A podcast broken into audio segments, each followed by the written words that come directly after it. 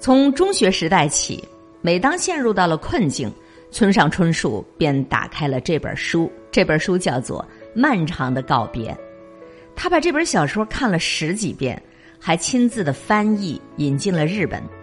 这本书就是雷蒙德·钱德勒的《漫长的告别》。如果我不冷酷，我就没法活；如果我不文雅，我也不配活。村上春树这么说过。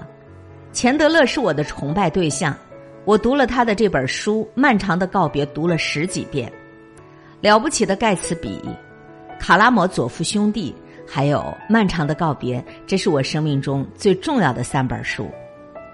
村上也非常想写出一部接近于《漫长的告别》这种小说，以至于他的小说当中到处都有《漫长的告别》的痕迹。《漫长的告别》这本书和菲茨杰拉德《了不起的盖茨比》、海明威的《太阳照常升起》以及凯鲁亚克《在路上》这四本书。都并列为美国文学黄金时代的四大杰作，同时，《漫长的告别》也是一部字里行间都是男人味儿的小说，一本自带醉意的神作。如果你很喜欢那种酷酷的男人，在很酷的环境下用很酷的口吻说出很酷的台词，那么，《漫长的告别》这本书你绝对不能错过，它绝对会让你目眩神迷。然后上瘾。其实不只是村上春树喜爱雷蒙德，好多好多的一线的文学大师都把钱德勒当成是自己的文学偶像。雷蒙德·钱德勒他的这本书《漫长的告别》之所以吸引众多的一线文学大师，主要有两个原因：第一，雷蒙德·钱德勒。作者本人的人生太硬核、太传奇了。他是从顶尖级的名校毕业，当过公务员，在海军部上班。后来他辞职了，理由是他要回家写小说。他换过无数种工作，还加入过英国皇家空军，参加了一战。他跟大自己十八岁的钢琴家夫人偷情，而且一直以为对方仅仅比他大八岁。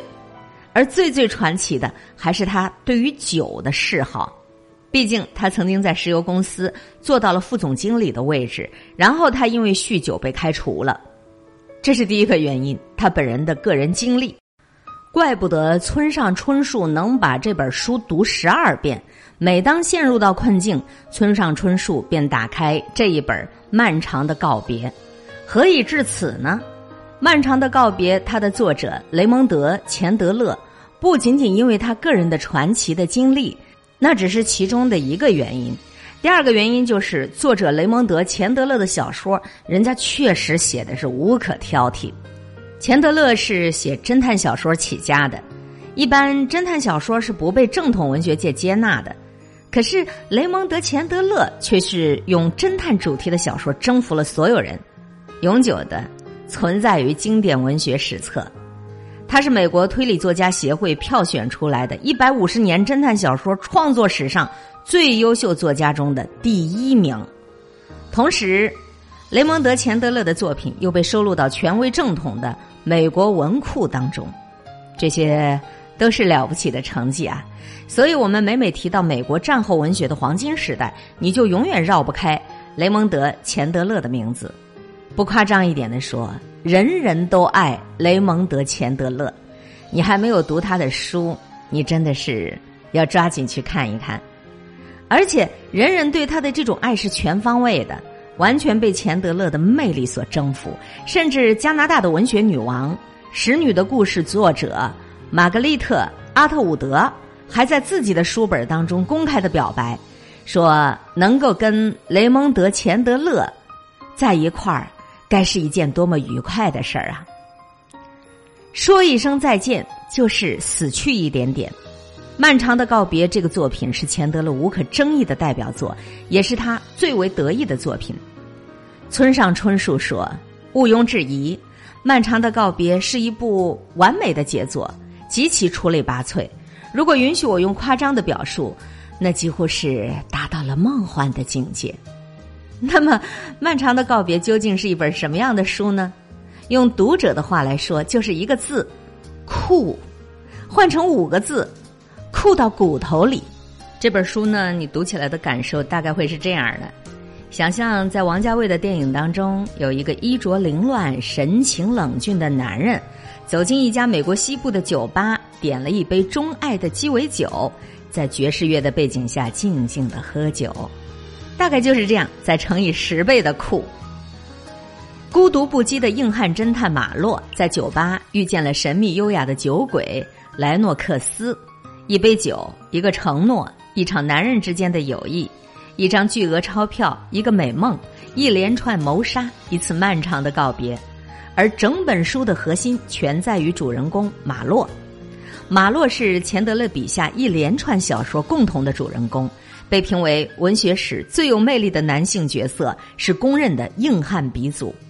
在马洛出现之后，文学影视中所有硬汉形象都有他的影子，一身都是烟头烧得动。永远宿醉难醒，满嘴的俏皮话。他外表看上去坚不可摧，其实内心柔软的一塌糊涂。面对邪恶而肮脏的世界，他从来不放弃对于正义的坚持。硬汉马洛更像是现代都市里的骑士、诗人和哲学家。曾经有人问过马洛：“一个像你这么冷酷的人，怎么会如此文雅呢？”马洛说：“如果我不冷酷。”我就没法活，如果我不文雅，我也不配活。你瞧瞧，听听这句话，太酷了。而这么酷的话，在这本书里简直是随处可见。还有最有名的那一句：“怪不得连女粉丝都梦想要成为马洛这样的男人。”总之，你读《漫长的告别》，你会醉，是一种非常奇特的体验，就像书里反复提到的那种鸡尾酒——螺丝起子，它丰富。深邃、锐利、忧伤，值得你一遍又一遍的去品评。简而言之，就是你会醉。有人说，读了钱德勒《漫长的告别》，有一个严重后果啊，就是你将会在很长一段时间里，对于无聊乏味的对话会失去耐心，并且你非常想要喝上一杯。翻开《漫长的告别》，带你领略文字能够达到的至高境界。没有看过钱德勒的这一本《漫长的告别》，是时候去翻一翻、看一看。广告宣传的魅力就在于它能够引发你的好奇心。这是卓见公众账号上的推送，怪不得村上春树读了十二遍，每每陷入困境，村上春树便打开《漫长的告别》。这广告有没有夸大的效用呢？我不好说，因为我没有读过这本书。但是，就像王家卫的电影，许多人喜欢的要不得。我呢一般般，谈不上特别喜欢，但是也不排斥它。我是一个好奇心很严重的人，也许我不会像村上春树这样的如此喜欢漫长的告别，但是我一定会去翻一翻，了解一下。书和美食是一样的道理，美食满足我们的胃，书也是一种精神食粮，这种精神食粮也需要别人的推荐，但未必别人推荐的。就是你想要的，只是你需要知道哦，还有这么一道菜。